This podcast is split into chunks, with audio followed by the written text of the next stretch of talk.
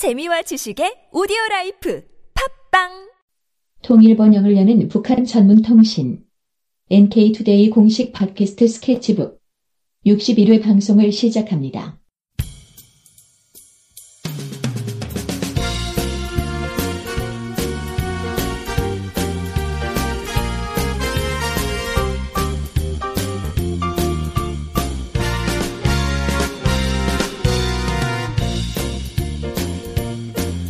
안녕하세요. 이동 기자입니다. 안녕하세요. 문경환 기자입니다. 자, 오늘 지난 시간에 이어서 그 알렉시 러시아 신문사 기자 알렉시와의 인터뷰 내용을 또 얘기를 해드리겠습니다. 예. 기자가 기자를 인터뷰한 네. 재밌는. 인터뷰죠. 예. 그 오늘은 북한의 여러 이제 시설물들에 대해서 좀 집중적으로 얘기를 음. 나눠보도록 하죠. 네. 일단은 그 지난 시간에 좀 생각을 해보니까 4월 달에 했다 이렇게, 이렇게 만 얘기를 했지 구체적으로 이분이 언제 언제 가셨는지를 정확하게 얘기를 안 했던 것 같아요. 아 예. 예, 알렉시가 북한을 언제 언제 방문하셨는지. 음, 처음에는 2005년도에 금강산을 다녀온 게 처음이었다 그래요. 네. 그때는 이제 한국 특파원이었다 합니다. 음. 그래서 한국에서 북한으로 이제 들어갔다 그래요. 그다음에 2006년하고 2012년에 개성공단을 다녀왔고요. 그러니까 개성공단 갈 때도 특파원으로 갔다 온 거고 작년 12월에 이 라선 특구를 갔다 왔고 음. 그때 이제 포스코에서 왜 러시아산 석탄을 라진항까지 기차로 날라서 라진항에서 배에. 실어서 예 포항으로 가는 그그 이제 이벤트가 있었잖아요. 네네. 그걸 이제 취재하려고 음 라진하산 그 철도를 직접 타고 북한에 들어갔다 그래요. 어. 하산으로 가서 하산에서 철도 타고 음, 북한 들어간 거죠. 그럼 지난번에 라진 얘기하셨을 때가 이때 인물이네요. 그렇죠. 예. 그리고 이제 가장 최근에 방북한 게 4월이었고 4월 11일 날 신의주와 단둥을 갔다 왔고 4월 13일부터 30일까지 어, 북한 전역을 이렇게 좀 왔다 갔다 했던 것 같아요. 그러니까 어. 이, 렇게 오랫동안 이제 보름 정도 북한에 체류한 게 이번이 이제 처음이었다. 이렇게 얘기를 하고요. 그 전에는 이제 중국에 가서 중국에서 북한의 이제 국경지대를 많이 왔다 갔다 한 적은 있었다 그래요. 네. 뭐 백두산도 중국 을 통해서 이렇게 백두산도 갔다 온 적도 있고 음. 그렇습니다. 4월 11일 날 신의주 갔다가 단둥을 나온 다음에 12일은 중국에 있고 13일부터 다시 이제 북한으로 갔다. 그렇죠. 뭐 이렇게 됐겠네요. 네. 어, 그러면 올해 이제 시- 4월 13일 날부터 보름 넘게 북한을 방문을 했는데 구체적으로 어디 어디를 다녀왔는지 그것도 궁금합니다. 예, 뭐 기본적으로 이제 평양 갔다 왔고 그 다음에 이제 남포, 묘양산, 개성, 비무장지대 이런 곳들을 이제 쭉 다녀왔다 그래요. 음, 뭐 여기저기 많이 다녀오신 것 같은데 그 이제 알렉시가 북한에 가서 인- 가장 인상적인 곳은 어디였다라고 말씀을 하시던가요? 뭐 단연 평양이겠죠. 네. 음, 평양에 갔는데 높은 건물들이 그렇게 많이 있대요. 음. 그래서 아, 이 북한은 높은 건물 짓는 걸 좋아하는구나. 뭐 이런 느낌이 들었다고 하는데 네. 뭐그 주체사상 탑이라든지 뭐 이런 아주 높은 그러니까 우리가 주체사상 탑 하면은 아 그냥 탑이구나라고만 알고 있는데 어, 직접 가서 보면 진짜 높다 그래요. 이게 어. 예, 초고층 빌딩 같이 이렇게 아주 높다 그럽니다. 음. 그 거기 직접 올라가 가지고 이 평양의 전경을 이렇게 쭉 사진 찍은 것도 있더라고요. 네. 그리고 또 이 요즘 그 셀카봉 있잖아요. 네. 셀카봉 같은 걸로 해가지고 그 꼭대기에서 아래를 이렇게 딱 찍은 게 있는데 어, 아. 까마득하더라고요. 어. 아주 무시무시한. 이 북한에는 드론을 이용한 촬영이 되는지 모르겠는데요. 그런 걸로 해가지고 보면 또 그것도 장난 아니겠네요. 네, 재밌겠죠. 어. 그 다음에 또 이분이 산을 좋아해가지고 뭐 여러 산들도 많이 인상이 남았다 그래요. 묘양산, 금강산, 백두산 이런 산들도 인상이 남았다고 합니다. 음, 평양에서 이제 제일 높은 빌딩 하면 아무래도 유경, 유경 호텔 이게 좀 생각이 나는데, 예. 이 유경 호텔 혹시 들어가 봤는지도 궁금합니다. 예, 그 류경 호텔은 취재하면서부터 이기 들어와가지고 한번 꼭 가보고 싶었대요. 네. 그래서 이제 안내원한테 얘기를 해서 안내원이 어 그럼 갑시다 그래가지고 갔다는 거예요. 네. 근데 개방은 안 됐대요. 음, 그냥 바로 앞에 가가지고 뭐 사진만 찍고 왔다 그러는데 현재 내부 공사가 아직도 진행 중이라고 합니다. 음, 그 내부 공사 중이라면 상당히 내부 공사를 오래, 오래 하고 있는 것 같은데. 그렇죠. 몇 년 전부터 계속 네. 내부 공사한다는 얘기를 들었는데. 그, 몇 년 전인가요? 그, 아래층에는 입주했다 이런 얘기도 들은 적이 있었는데. 네, 그렇죠. 저도 그렇게 들어서 들어가 봤나 아. 했더니 아직 개방이 안 됐다. 아, 이렇게. 아쉽네요. 어, 어떤 느낌이었는지 좀 궁금했는데 네. 좀 아쉽고 뭐 이분이 이제 아까 보니까 지방에도 가보고 평양에도 가보고 이랬던 것 같은데 수도와 지방의 차이가 이제 있지 않습니까 아무래도 네, 그렇죠. 북한은 어떤 정도였던지 그것도 궁금합니다. 차이는 일단 많이 난다 그래요. 네. 그러니까 평양이 제일 발달돼 있고 평양의 모습은 보통 동아시아 국가들하고 뭐 비슷하다. 뭐 이렇게 이제 얘기를 하고 있고 높은 건물들 많고 또 굉장히 깨끗하다 그래요. 네. 거리가 굉장히 깨끗하고 그 다음에 이제 뭐 신의주, 남포, 라진 특구 뭐 이런 데도 갔었는데 거기도 다른 도시들처럼 이렇게 좀 많이 발전하고 있다. 음. 지금 공사를 진짜 많이 하고 있다 그래요. 네. 근데 공사하는 모습을 쭉 보면 굴삭기 이제 그 포크레인 이런 것들은 많이 있는데 다른 장비들은 좀 부족한 것 같다 아. 뭐 이렇게 얘기를 하더라고요. 건설하니까 또 최근에 한국 기업 건설 기업들이 아주 아주 이제 겨- 경영난을 겪, 겪고 있는데 이 남북 관계가 좋았으면 좀 진출도 하고 참 좋았을 것 같은데 좀 아쉬운 부분이 있습니다. 네네. 이분이 이제 문수물놀이장 다녀오셨다 뭐 이런 얘기를 제가 들었는데 네. 이분 뭐 입장료를 내고 들어가셨나요? 어떤 아, 아니요. 어떤가요? 그 이제 구경하러 취재차 구경하러 간 거라서 입장료를 내고 들어가진 않았고 음. 그 북한의 이제 수영장들은 외국인이 난, 가는 날이 원래 별도로 있었다 그래요 아. 예전에는 근데 이제 문수 물놀이장 같은 건 그런 게 없고 아무나 아무 때나 어, 이 돈만 내면 들어갈 수 있다 음, 그렇게 하고 가격이 얼마인가 물어보니까 북한 사람들은 2.5달러 외국인은 10달러를 낸다 이렇게 얘기를 하고 있는데 2.5달러면 우리 돈으로 한 2,500원 뭐 많이 잡아서 3천 원. 예, 외국인은 한 만 원 정도니까 수영장이 이 정도면 상당히 싼 편이죠. 왜냐하면 여기가 그냥 단순 수영장이 아니라 워터파크인 거잖아요. 네. 그러니까 워터파크가 이 정도 가격이면 어, 꽤싼 편이다. 입장료만 이렇고 실제 거기 각 시설 이용료 또 추가로 받고 이런 거 아닐까요 혹시? 아, 그건 모르겠네요. 이 사람이 음. 이제 그냥 구경만 해가지고 그렇게 자세히는 물어본 건 아니고. 네.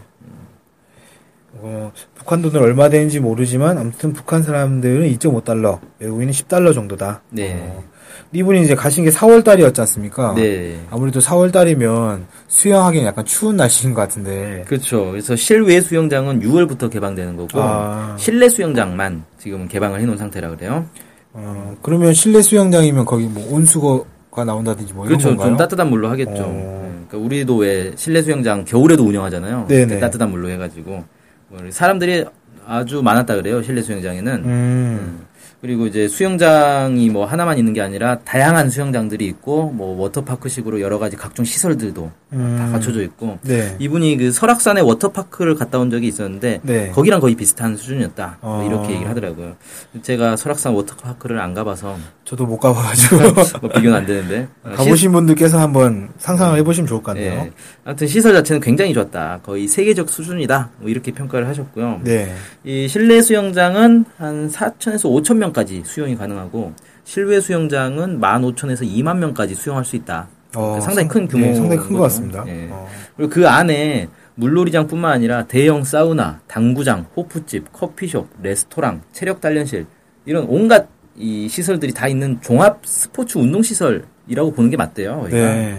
그리고 뭐 안에 미용실, 이방을소까지 있고. 네. 그러니까 한 번 들어가면 그냥 하루 종일 놀 수 있는 거죠. 어. 그런 이제 시설이다. 네. 이렇게 얘기를 하더라고요. 네. 문수물놀이장은 뭐 이렇게 감상을 하신 것 같고, 음, 무- 그 문수물놀이장 말고 다른 데는 가본 데가 어딘지 예, 궁금합니다. 그 최근 이제 화제가 되고 있는 옥류 아동병원 네. 갔었고 김일성 종합대학 교수 아파트. 어. 음, 정확하게는 이제 교수 아파트가 아니라 교원 아파트죠. 네. 그래서 교수와 교직원들이 다 같이 사는 아파트고 옥류 아동병원 같은 경우는 시설이 아주 좋았다 이렇게 얘기를 하고 의사들과 애들도 많이 있고 어, 도시마다 이렇게 큰 게 다 있냐라고 물어보니까 거기 의사 하는 얘기는 지방마다 아동병원은 다 있대요. 네. 근데 이 평양에 있는 옥류 아동병원이 가장 크다. 뭐 이렇게 음. 얘기를 하고 2013년도에 CT 촬영기도 들어왔고 뭐 화면을 보고 진료하는 원격 진료. 그러니까 지방에 있는 아동 병원하고 이 인터넷으로 연결을 해가지고 음. 화면 화상 통화를 하면서 이 원격 진료하는 것도 가능하다 어. 이렇게 얘기를 했습니다. 그러니까 북한의 자체적으로 구축한 인트라넷을 이용한 원격 진료가 된다는 뭐 그렇죠. 그런 거죠. 네. 어. CT 촬영기가 2013년도에 들어왔으면 약간 좀 늦다라는 느낌이 좀 들긴 하네요. 네, 그렇죠. 예. 그러면 김일성 종합대학 그 교원 아파트는 어땠는지 그것도 네, 그 이분 얘기가 평양에 원래 주민들이 사는 집은 화장실이 집 밖에 있다라고 알고 있었대요. 예. 그러니까 아마 이건 이제 아파트 얘기는 아닌 것 같고 그 음. 일반 가정집 주택들 있잖아요. 네네. 우리도 왜 보면은 옛날 주택들을 보면 화장실이 다 밖에 있잖아요. 네네. 예. 제가 지금 사는 집도 화장실이 밖에 있어요. 아, 그래요? 옛날, 옛날 집에 아, 예, 살으시네요. 상당히 오래된 집인데. 아. 음, 그런 이제 좀 아. 옛날식 그런 집들이 있었다고 알고 있었는데, 음. 어, 가보니까, 이 뭐 아파트니까 사실 저는 당연한 거 아닌가라는 생각이 들었는데, 화장실이 안, 이집 안에 있더라. 네, 네. 어, 그런 이제 것도 봤고, 교수들 위에 이제 집인데, 네 명이 사는 집을 들어가 봤대요. 네. 어, 거기에 방이 다섯 개가 있었다는 거예요. 어. 네명 사는데 방 다섯 개면 너무 큰 거 아닌가 싶기도 한데, 매우 큰 집이라고 하더라고요. 하나는 뭐, 서적, 서적 놓는 대로 네, 하고. 뭐 서재로 쓰겠죠. 서재 쓰고, 하나는 뭐, 게임실로 쓰고. 예. 그래서 이제 그 러시아의 외교관들하고 같이 거기를 이제 방문을 했나 봐요. 네네. 그래서 뭐 아파트 엘리베이터는 잘 작동하느냐 뭐 이런 것들 물어봤는데 뭐 전력 문제 이런 게 전혀 없다. 어, 문제 없다. 이렇게 얘기를 들었다고 합니다. 네. 그리고 또 이제 여기가 초고층 아파트잖아요. 네. 매우 높은 아파트라 보니까 전망도 참 좋다. 음. 이렇게 얘기를 하더라고요. 네. 이 전력 문제 관련해서는 사- 이런저런 얘기가 많아가지고, 이번 좀, 이번에 뭐- 말씀이 또 좋은 자료가 될 것 같습니다. 네. 어, 그, 그 안내원들, 그러니까 이번에 그러면은 평양 쪽 갔으면은 마신령 스키장은 이번에 가보지 못하셨겠네요. 네, 그렇죠. 원산 쪽은 안 가봤으니까 음. 거기 이제 그 안내원들이 겨울에 와서 마식령 스키장 한번 같이 가자 뭐 음. 이런 얘기 했다 그래요. 이번에 가시면 또 어떤 느낌을 남기실지 그 네. 동양 최대 규모라고 하는데 저희도 조만간 빨리 가고 싶습니다. 이 전망 이야기가 나와가지고 또 궁금해진 궁금해진 게 있는데요. 최근에 평양 사진 보면 야경이나 이런 거 보면 막 이제 막 불도 켜져 있고 이렇잖아요. 네. 실제로 야경을 보셨는지. 음, 뭐 야경 당연히 이제 봤을 거고 서울보다는 그렇게 밝지는 않았다 음. 이렇게 얘기하더라고요. 근데 뭐 그렇다고 뭐 우리가 사진으로 보는 것처럼 막 깜깜한 완전히 어두운 그런 것도 아니고 기본적으로 이제 조명들은 다 되는데 서울처럼 막 이 휘황찬란하고 이럴 정도는 아니더라 네. 이렇게 얘기했고 그 유- 밤에 유원지를 한번 갔다 온 적이 있대요. 네네. 밤에 갔는데 사람들이 굉장히 많았고 그때가 4월 25일이었어요. 그러니까 조선인민군 창건일이죠. 이때가 네. 어, 이때 쉬는 날인 거고 국가 이제 공휴일인 거죠. 그러다 보니까 사람들이 굉장히 많았고 안내원이 이제 놀이기구 타자라고 했는데 어, 타지는 않았다고 합니다. 일단 이 양복을 입고 있어가지고 양복 입고 놀이기구 타면 좀 이상하지 않겠냐 어, 이런 생각도 들고 그 다음에 이제 사람들이 워낙 많다 보니까 다 이제 줄 길게 섰을 거 아니에요. 근데 이제 또 이 사람들은 이제 외국인 기자들이라고 해가지고 또 먼저 이렇게 딱 태워줄 것 같은데 그럼 또 음. 이제 새치기 한다고 뒤에서 또 욕하고 그럴 것 같아가지고 음. 아 그건 아닌 것 같다라고 해서 타지는 않았다 그래요. 그리고 뭐 이제 주체사상 탑이라든지 그 만수대 창작사에 있는 동상이라든지 이런 것도 밤에 봤는데 어, 상당히 조명을 잘 해놨더라. 음. 그렇다고 하고 근데 이제 이분은 평양에는 이때가 이제 처음 간 거라서 옛날하고 지금하고 어떻게 다른지는 사실 이제 비교하기 좀 어렵고 전에 갔다 온 사람들하고 이제 얘기를 해보니까 어, 전력 사정이 훨씬 좋아진 것 같다 아. 이렇게 평가를 했다고 합니다. 네, 뭐 최근에 기사 보니까 가정마다 태양열 발전 그 뭐라고 해야 돼, 뭐라고 해야 되죠? 태양, 태양 열 발전하는 그거를 네. 놔둬놓고 태양 뭐 전지판. 태양 전지판 네. 놔둬놓고 뭐 쓴다 이런 얘기도 본 적이 있는데 예, 그렇죠. 아무래도 그런 거에 영향도 좀 있을 수도 있겠네요. 그게 이제 태양광 전지판을 집집마다 많이 쓴다 그래요. 네. 그래서 집에 이제 설치하는 게 100, 100달러 정도 음. 한다고 합니다. 그러니까 한 10만 원 정도 들여서 그걸 설치를 하고 자기 아파트에 이제 설치를 하고 이게 평양뿐만 아니라 뭐 라선 특구라든지 신의주라든지 제가 예전에 사진 보니까 개성에 있는 아파트들도 네. 이렇게 다들 집집마다 베란다에 태양 전지판을 다 설치를 했더라고요. 음. 그래서 중앙에서 공급하는 이제 전력을 이 대비 그 어려운 부분들이 있으니까 전력이 이렇게 막 남아 돌지는 않을 것 같아요. 네. 그래서 집집마다 그런 식으로 해서 전기 문제를 이제 해결하고 있는 게 아닌가 음. 이렇게 생각이 드네요. 네. 이 또 이제 궁금한 게 북한에 나무가 없다 이런 얘기 많지 않습니까? 네. 네. 직접 이제 보셨을 것 같은데 예. 어땠는지 그것도 어. 일단 뭐 시골에 가면 나무가 없다는 나무가 없는 산들이 꽤 있어요. 네. 그리고 실제로 북한에서도 자기들이 이제 나무가 부족하다는 걸 인정한다 그럽니다.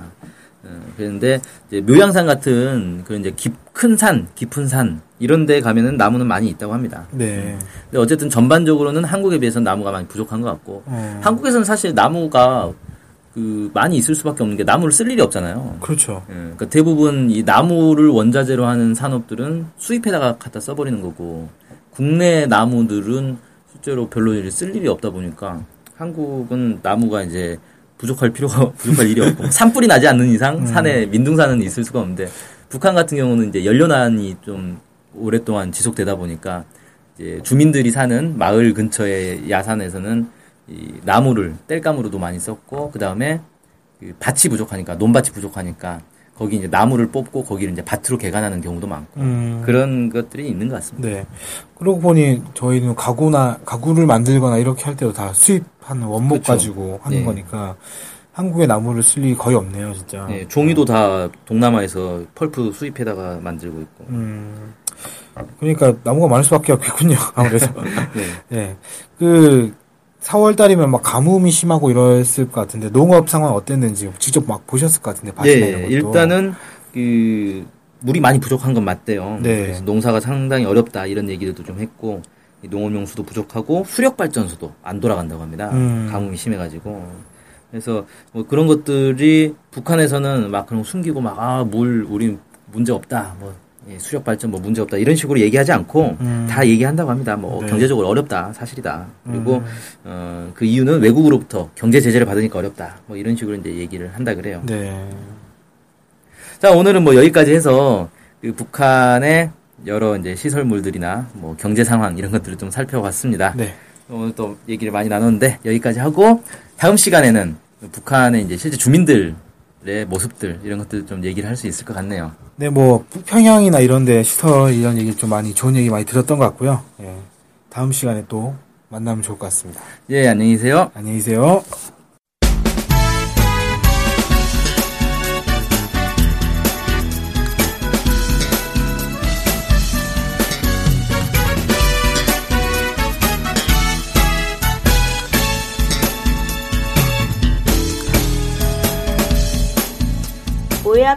넘어 북한을 있는 그대로 알리는 언론이 있습니다. 통일 번영을 여는 북한 전문통신 NK투데이. 언론협동조합 NK투데이의 조합원이 되어 힘을 실어주세요. 조합원이 되시면 각종 혜택을 받을 수 있습니다.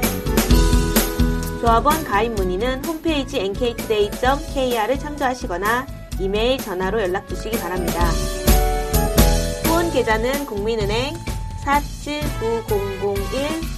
479001-01-253840 언론협동조합 NK투데이로 보내주시면 됩니다.